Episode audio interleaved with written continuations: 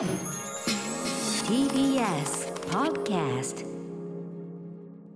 時刻は6時30分になりました。5月19日木曜日。TBS ラジオキーステーションにお送りしているカルチャーグレーションプログラムアフターシックスジャンクションパーソナリティの私ライムスター歌丸です。そして木曜パートナー TBS アナウンサーのうないりさですここからはカルチャー界の気になる人物動きを紹介するカルチャートーク。今夜の番組はえインディーゲームが面白い祭り2本立てということでまずは1本目インディービデオゲームのお話をしていただきます。ゲストはゲーム音楽専門 DJ ゆうすけサードさんです。よろしくお願いします。はい、ゆうすけ佐藤です。よろしくお願いします。はいご無沙汰しております。よろしくお願いします。お願いしますゆうすけサードさん2021年のえー12月以来2度目のご出演となります。改めてプロフィールのご紹介しておきましょう、はいゆうすけサードさんは秋葉原もぐらを中心に活動するゲーム音楽専門の DJ をされています。コロナ禍でブログサービスノートでの連載を開始。ゲーム音楽に着目した評論に定評があり主にインディービデオゲームのトレンドを追い続けています。はい、えー、ということで前回12月9日2021年ベストインディーゲームでご出演いただきました、えー今夜はインディーゲームが面白い祭り2本立てだからあのデジタルとアナログ両面から攻めるという特集になっております、えー今回はインディービデオゲーム改めて定義するならゆうすけさんどういうんでしょうねそうですね。やっぱりその大手大手の会社じゃなくて、そのまあ小さかったり独立系の会社が作ってるんですけれども、まあその分なんか余計なあの情報が入らず、こう制作者のむき出しの情熱みたいなのがダイレクトに伝わるものだと思ってますあ。ともう思いついたことそのまま入ってるみたいなねそうですね、そうですね。はい。えー、ゆうすけ佐藤さんご自身はなぜインディーゲームに注目されてるんでしょう？そうですね、まあ、もともとというか、今も私、あの普段あの日中は普通に別の仕事をしている中で、あんまりそのゲームやる時間っていうのは、まあ、取れないところもあるので、あのインディーって結構短い時間で終わるものがあったり、確かに。あとはですね、まあ、その他にそのいわゆる商業目的で、商業ベースで作ったゲームにはちょっとやっぱり出せないその情熱とかコンセプトがあったりすることと、あと、まあ、そのいわゆる少人数で作ってたりするので、なんていうか、その社会状況などを反映しやすい部分があったりするので、すごい注目ですね。はい。フットワークだってよく出せるわけですよね。あそうですそうですそうです。はい。ということで今回はどんなゲームをご紹介いただけるんでしょうか？はい、えー、と今回はですね、えー今の日本だからこそ作れた最新のおすすめ作品と、あそうですね、最新のおすすめ作品をあの紹介できればと思います。なるほどあのね海外もののインディーものを紹介されること多かった日本産ってことですね。ねあ、そうですね、はい。楽しみにしております。よろしくお願いします。お願いします。ここからはカルチャートークゲーム音楽専門 DJ のゆうすけサードさんからおすすめのインディービデオゲームについて伺いますまずはすでに、えーあまあねあの日本産というゲームをおっしゃってましたけども、えーぜひご紹介いただき今の日本だからこそということですね。はい、はいよろしくお願いしますお。願いします。はい、えー、とまず一本目でですね、えー SNS 時代の、えー SN 時代と、えー承認欲求地獄の行き着く先を描いたニーディーガールオーバードーズです。ニーディーガールオーバードースもうタイトルからして、なんかタイトルがもう怖い、ねタイトルからしてなんかいいことにならねえなって感じがしますけども、はいどういう作品なんでしょうか？はい、これですね、えっと、開発は WSS プレイグラウンドという日本のあの開発会社が作ったところで、対応は PC を対応対応としているものです、えー2022年の1月21日に発売されたもので、もう本当に発売日に買って、もうめちゃくちゃハマったというか、はい。めちゃくちゃある意味心に傷をつけられた食らっちゃった。食らっちゃった作品なんですね、はい、ざっくり説明しますとあのととある女の子、まあ、あのゲーム上のキャラクターの女の子がいてその子がですねちょっとメンタルが弱くてすごく顔が可愛くてとんでもなく承認欲求が強い女の子を配信者としてフォロワー100万人になるまで育てるっていうゲームなんですね。でプレイヤーはその子のまあ恋人、まあ、ピと呼ばれてるスキピのピと呼ばれる、はいはい。存在なんですけどその立場から、まあ、こういう配信を、まあ、した方がいいとか、まあ、ここ出かけた方がいいとかっていう行動を選択しつつあのいろんな配信を行ってフォロワー数をあの増やしていくっていうゲームなんですね。はい。でえーとまあ、もちろん配信のあのちょっとやっぱりこのタイトルですねこのオーバードーズっていうのがまねたちょっと、ねあ怪しいといそうかすね。そうなんです、まあ、オーバードーズまあ、つまりその薬を大量に飲んじゃうって過剰摂取というかね。はい。はい。どうつながってくるかっていうとこの配信をすることであのこの女の子ってやっぱりストレスがたまるんですね。ほうほうそのストレスの解消方法の一つとしてお薬をちょっと大量に飲んじゃうっていう、まあ、ちょっとそのまあね、人によってはちょっと眉を潜めるようはいはない。話ではあるんですけれども、ん。逆にそこそんなところを演出したはい。尖ったゲームっていうところもまあインディーしかありえないですねこれね。そうですもう絶対うん。インディーしかありえない、まずやっぱりそこはちょっとメンタルが弱いってところが描写されてるはいってところなんですけれども、まあ、このゲームとにかくですねめちゃくちゃリアルうんっていうのを僕は感じまして、うんあのゲームの中のツイッターとか LINE とかがあるんですけれども例えば LINE なんかこの女の子から来るわけですね、うんうん。ちょっとメンタルが弱いってとところで例えばあの毎日私のこと好きみたいな LINE が来るわけですね。うんうん。あのちなみにこの LINE をあの1回無視したりな何回か無視したりすると、はい。ゲームオーバーになっちゃうんですね。えー、そうなんですよ。もうやっぱりその子をちゃんと構ってあげられないうんうんいといけない。P はい。大変、そう、うん。P 大変なんです、うんうんうん。しかもですねあのこれあのこの女の子がいて配信する時はちょっとあのしっかり化粧をしてあのウィッグをかぶって衣装を着てみたいな感じ。いわゆる別のキャラクターみたいのを演じて、うんうん。あの配信をするんですけれども、はい。あのその配信だと、まああのまあ、いわゆるあのオタク向けに「こんにちはオタクくん」みたいな感じの配信をするんですけどもともとはあの別にただ承認欲求が強いだけなので全然そこ興味なくて、うんこの女の子自身は。うんうんだからそのツイッターがツイッターみたいなものがあるんですけど、はい。あのツイッターでそのいわゆる外向けのキャラクターとしてはあ初配信大変だったよみたいなこれからもよろしくねみたいな感じなんですけど、はい。この内側の鍵のかかったツイッターのアカ裏ウント裏垢そうです裏垢では。そうなんです。ようわーもうこんな中身のないツイートでリツイートされて顔が良くてよかったわみたいなことを。そんなことをツイートしなんかそれって、まあ、このあんまりこれ言うのどうかと思うんですけど、はいはい。実際の女の子でもあるかなっていういややっぱりツイッターのアカウントを使い分けてるうん特に若い女の子とか。うんうんうんうん。なんかそれめちゃくちゃリアルでここ食らっちゃったなっていうところである意味そのゲームなのか現実なのかみたいなそこの境目がなくなってるっていうとところがやっぱりちょっと怖いなって怖いけど食らっちゃうっていうところがあったんですね。で、えー、ともう一つ言うと、あのこのゲームから飛び出して、うん。あのこのいわゆる女の子配信側のあのキャラクターのアカウントっていうのが、はい。ゲームじゃなくて現実の方のうん。あのツイッターアカウントでも開設されてまして、うんうんまあ、メディアミックスじゃないんですけれども、はいはい。そんな感じで出てきてで今はですねそのキャラクターがですね超絶才川天使ちゃんっていう名前なんですけれども、うんうんこの女の子のアカウント実際のツイッターアカウントが今フォロワー17万人。えすごい、う。んうん。1回だけ YouTube 配信を、まあ、現実でやったことがあって、その時には同時接続者数が1万人を突破して、かつ日本の Twitter トレンドの1位になったんですよ。うんうんへーだからあのどっちがゲームというかもうまさにゲームから飛び出してるし、はい。あとはそのゲームの中であのそのゲームの中の配信に対していろんなそのまあそのコミュニティだけのスラングみたいなのとか、うんうんうんうん。特別なそのこの子だけの挨拶みたいなよくはい。YouTuber であるようなものがあるんですけど、それを現実の Twitter とか配信でも現実の人間がそれを繰り返している。はいはい。だからある意味その本来はゲームの中に入って、うん。そのゲームの中のそのピという存在をロールプレイしてたのが、うんうんうん。今度は現実ではい。普通の人たちがうん。ゲームのなんかオタクをロールプレイし始めて、ファンのロール。ファンのロールプレイをしてるんです。はい、だからもうなんかそれが面白いけど、うん。これちょっと境目がなくなってきてるなっていう怖さがあって、だってもうもはやねだってその向こう側で配信してる人が何かとか誰かとかそうですそうです。もはや。てかで実在すらしなくてもそうですそうです。成りはい立つってことの証明でもありますもんねもはやね。そうですね。で確かこの外側のその超超絶才川天ちゃん略して超天ちゃんっていうんですけれども、確かですねあさってまたその YouTube の配信イベントいわゆる公式の別の全然他の会社のイベントにも出演するくらいなので、すごい。仕事を取ってきてるんです、へーゲームのキャラクターが。もう完全にだからバーチャルアイドルとして一人歩きしだしてて、そうなんですそうなんです。へー。しかも裏ではさ裏垢で、ね、裏垢でファンファンって言いながらさ何言われてるかさそうそうなんです。知りながらですもんね、そうそうですそうです。そう実際にも裏のアカウントってのはあるんですある、えでまあ工夫すれば見れるみたいな、えー、とそれはですねあの誰も見れないです。鍵がかかってるので。あーじゃあ夢ゆそこでこう妄想するというか。あすごい。そうなんです。なんか怖いですよ本当。リリアルとバーチャル。ゲーム初のキャラでいいんですよね。あそうです。ゲーム初最初はゲームなんですよね。最初ゲームです。はい。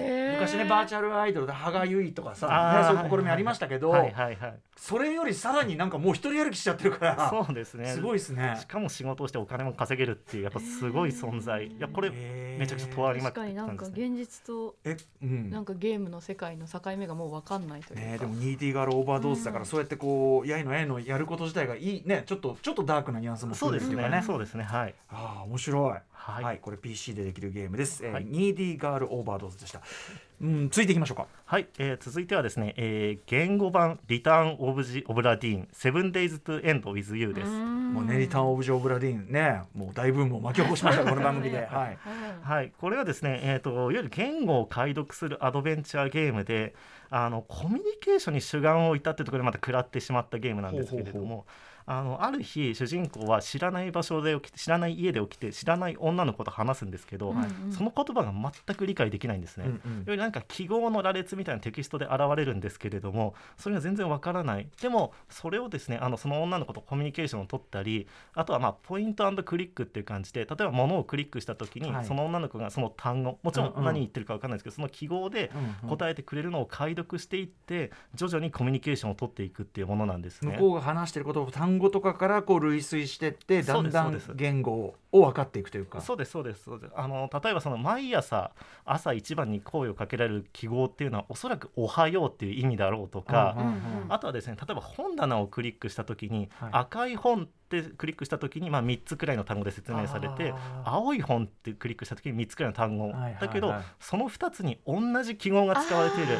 そしたら本だろうと。そうそうそうです下のやつは本だろうと。あー。そうなんるほどです。あーまた別のしかもその赤赤の別の何かを指した時あにそうですそうですそうです。あじゃあこっちが赤だとかね。そうですそうですそうです。できますもんね。そうなんです。でこれはあのゲーム的にはあのそのプレイヤーが一つ一つにあの直接あの解読した結果を入力していくんですね。だから答えから選ぶんじゃなくてプレイヤーが自分で入力してこうだろうって、で逆に言うとあゲームであその解釈正解ですよって言ってくれないんですね。うんうんうんうん。だからあのこうかなこうかなって考えてるんですけど、うんうん。でもそうやってその女の子とコミュニケーションが取れた時っていうのはめちゃくちゃ鳥肌が立つんですねだからもうファーストコンタクトものですよねある意味ね。そうですそうですそうです。はい、うんうんうん。なのでもうそれであうわこのゲームめちゃくちゃやばいコミュニケーションが取れる。だから普通のパズルゲームは正解して終わりだけど、はいはい。その先にコミュニケーションがある、うんうんでコミュニケーションが取れた先にだんだんストーリーが分かってくるんですあるんだ。うんその先もあるんです。あるんですでそのストーリーがまた結構えげつないストーリーなんへですよ。だから本当は最初からとんでもないこと言ってたけど言葉が分かんないからふーんみたいな感じで済んでたのが言葉が分かるとえ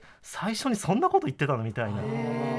ゾワゾワってしてくる。そこもまた物語の求心力が強くて。これめちゃくちゃ面白かったですね、うん。はい。セブンデイズトゥエンドウィズユはい。これはえっと何で遊べるんですか？ああすみません、えっと、これはですね、えっと PC と iOS、Android で、はい、遊べます。はい。もう速攻できますねこれね。速攻ダウンロードします、そうえっと開発がリザードリズム、これ確か個人の開発者だったと思うので、はい、日本の、はい、えーセブンデイズto End with You めちゃくちゃ面白そう。はい。大好きそうで。すはい。続いていきましょうか。はい、続いてはですね、えー RPG を作りたいと思ったことのある人すべてに刺さる RPG タイムライトの伝説です。うんうん。はい、これですね、えー、と開発がデスクワークスって日本の大阪だと大阪の会社で、はい。えー、と対応してるのは XBOX シリーズ XBOX One Windows でプレイができるもので、えー今年の3月10日に発売されたんですけど、まあ、端的に言うとその小学生の作ったゲームいわゆるそのいわゆる創作ノートというかいわゆる真っ白なノートに、うん。例えば迷路を書いたり、はい。あのキャラクターを書いたりパラメータを書いたりした、まあ、そういう RPG を作りたいっていうその小学生が作った男の子の作ったそのゲームを遊ぶっていうゲームなんですね。うんうんうん。まあ、例えばその小学生とかの時に例えば授業のノートにオリジナルのゲームの設定を書き込んだり、うん例えばあの迷路を書いたりして遊んだことって結構ある人多いかなと思うんですけど、それがあのそのまま具現化されて、うん。めちゃくちゃクオリティの高いゲームになったっていうような感じなんですね。はい、うんであのプレイヤーとしてはそのノートをめくりながらあのいわゆるそのまあ健太君っていう男が作ったんですけれども、うんその女の子のいわゆるナレーションというかこれはこうだよとかうんここで岩が落ちてくるよみたいなそういう説明を聞きながら読み進めていくっていうところで、うんうん。まあ、RPG 対応とあるんですけれどもどっちかというとゲーム、まあ、いろんなその男の子が考えたゲームをやっていく、まうん。あ、アドベンチャーゲームみたいなところで、はいはい。あのとにかくですねもうこの作り込みがとんでもなくて。はいうんははい。い、あの例えばその、まあ、普通ゲームだったら、まあ、ある程度その、まあ、UI というか、うんうん。あのゲームの中の設定だったりっていうのはあの、まあ、いわゆるなんていうんですかねその現実じゃない特別なウィンドウが出てきたりして、うんうん。あの説明されるんですけどこれ、はい。はいもう何から何までその小学校小学生が作れるようなものではい。ゲームのシステムから何かがつく作られてあってなんか十字キーはボあの段ボールで作られてるとかあの剣は鉛筆で作られてるとか、うんうんうん。あとちょっと面白かったのがあの HP ヒットポイントのバーがあるんですけど、はい。例えば HP50 とか40とかあるのが、あのいわゆるメジャーですね。その長物を測るためのメジャー。あれが50センチだったら50 50残ってて10減ったら40になったら40センチまで短くなるとかそういう工夫がすごく詰められてるゲームで。で何よりこのあのその、まあ、作ってる健太君って友達のむき出しのサービス精神、うんうん。もうとにかく楽しませるっていうそのサービス精神がものすごくてあの、まあ、普通にこう、まあ、なんていうんですかねそのノートのページにいろいろ迷路が書いてあったり街が書いてあったりするんですけれども、その街一つとってもこの架空の街の特産品が何とか国旗が何とか、うんうん。とにかく徹底的に細かいところまでいわゆる小学生なりのこだわりで、うんうんうん。めちゃくちゃ細かいところまで設定が書き込んである。でそういうのがゲあの学校にありそうなもので丁寧に作られてるっていうところで、うんうん。あのそうですね。例えばその説明書の部分でどんな説明でしてくれるのかなと思ったらパラパラ漫画でシステムを説明するとか、うんうんうん。そんな感じ。付箋を使って経験値を、あの表示するとか、うん。とにかく本当に小学校の身の回りのあるもので表現されてるっていうのがめちゃくちゃ細かくてこれですねあの構想15年開発9年っていうゲームらしいんですね。なのでそのその本当にあの作ってた方学生時代から作ってたようなのでもうそのくらいの熱量がこもっててあのめちゃくちゃあの作り込みがある。しかもそのゲーム自体も、はい。あのパズルだったりなんかちょっと野球っぽいゲームだったりっていう、まあ、小学生が思いつくようなゲームがノートに描かれててあのある意味ですねあの去年の「It Takes Two」っていうゲームがあったと思うんですけど、あれも結構ゲーム性がいろいろなところに行くゲームだったと思うんですけど、まあ、それの 2D 版みたいな感じで言ってもいいかもしれなくて、はい、なので本当にあの、まあ、ミニゲームみたいなものをいろんな形で行うっていう形ですね、たまあ、ただそれでもあの RPG というよりは本当にななんていうかその友達の遊ぶ、作ったゲームを遊ぶアドベンチャーゲームみたいな。めっちゃめっちゃ賢い小学生の子にあそうです。すごいか超可愛くて面白いプレゼンを受けうんうんうんそうそうそうそう。面白いこと考えんねんお前みたいな。そうですね。これ面白いの作ったからやってみてようん。みたいな感じおで、前面白いこと考えんねんみたいな。そうそうそうってやっぱり小さい頃いろんな人考えたことももちろん私も考えたことありますし、でもそれが実際形になって、しかもあこんなことできたら面白いなとかこんなことをまあ作りたかったみたいなある意味その、まあうん。ある程度30代40代くらいのノスタルジーを感じさせるような作品でもあると思うので、あのこれは本当にあの今その大人になった人にこそ刺さる、あの作品なのかなっていうふうに感じましたね。なんかはい童心をさ僕の夏休みとかああいう形はいでこうなんていうの？ビビジュアル的に表現したものあってもええ童心のなんていうの？童心の中身？童心の中身のの心の動きとか頭の動きとかそれそのものがエンターテインメントっていうか。そうですね。ね。はいはい。すごいねこれね。そうですね。はい。ということで、えー、と RPG タイム、えーと「ライトの伝説」ご紹介いただきました、はい。こちらは、えーあれですねマイクロソフト関係でできるって感じですかね。そうですね。はい。XBOX シリーズ X、はい。といったあたりで今日は、えー、と3つのインディーゲームをご紹介いただきました。は、はい。えーあとはちょっと3つご紹介あのあれかな？おさらいしておきましょうかね。はい、まずうん1本目がニーディーガールオーバードーズ。はい、女性の配信者を育てるというゲームですね、そしてもう一つが言語版リターンオブジオブラディン。Seven Days to End with You そして今ご紹介いただきました RPG タイムライトの伝説。この3作品になります。どれもね日本産でそうですね。全然違う、はい。これ面白いですね。いね。面白いです。はい。うん、あとその Needy Girl Overdose とかやっぱり本当に今っぽさ、いやそうですね。即ゲームにするみたいなね。そうですね。うん。はい、やっぱりこの尖った感じがやっぱりインディーだなって思いますね。うんはいということで最後にぜひユースケサードさんご自身のお知らせことなどあればお願いします。はい、えー、と私こういったゲームについてあのノートの方であのブログサービスのノートの方でいろいろ記事を書いてますしあとまあそこにちょっと書ききれなかったゲームなんかもツイッターなんかやってますのであのユースケサードという名前でフォローしていただければと思います。またですねあの、えー、と最近ちょっとできてないんですけど、まあ、そろそろあのまあ元々というかゲーム音楽での DJ をやっておりますのでまたそのあたりイベントのあの告知何かもあのそういった SNS などでさせていただければと思いますのでぜひフォローしていただければと思います。はい、実は今日ね、あのユースケサードさん、あの今回はもうすでにあのすぐに遊べる発売済みのゲームをご紹介いただきました。けど、未発売のやつで、あー超面白いやつみたいなのね。ね。実はちょっと玉として取ってあるんで、あそうですね、はい。ぜひまたすぐあのその話も紹介してほしい。しましょう。ぜひぜひよろしくお願いします。はい、ということで今夜のゲストはゲーム音楽専門 DJ のユースケサードさんでした。ありがとうございました。ありがとうございましありがとうごた。ざいましたえー明日のこの時間は週刊映画辞表ムービーウォッチメン侍海監督が、えーマーベルに乗り込んでまいまいまあまあスパイダーマーベルだけどあの MCU に乗り込んでまいりました、ドクター・ストレンジマルチバース・オブ・マッドネスを評論します。After Six Junction.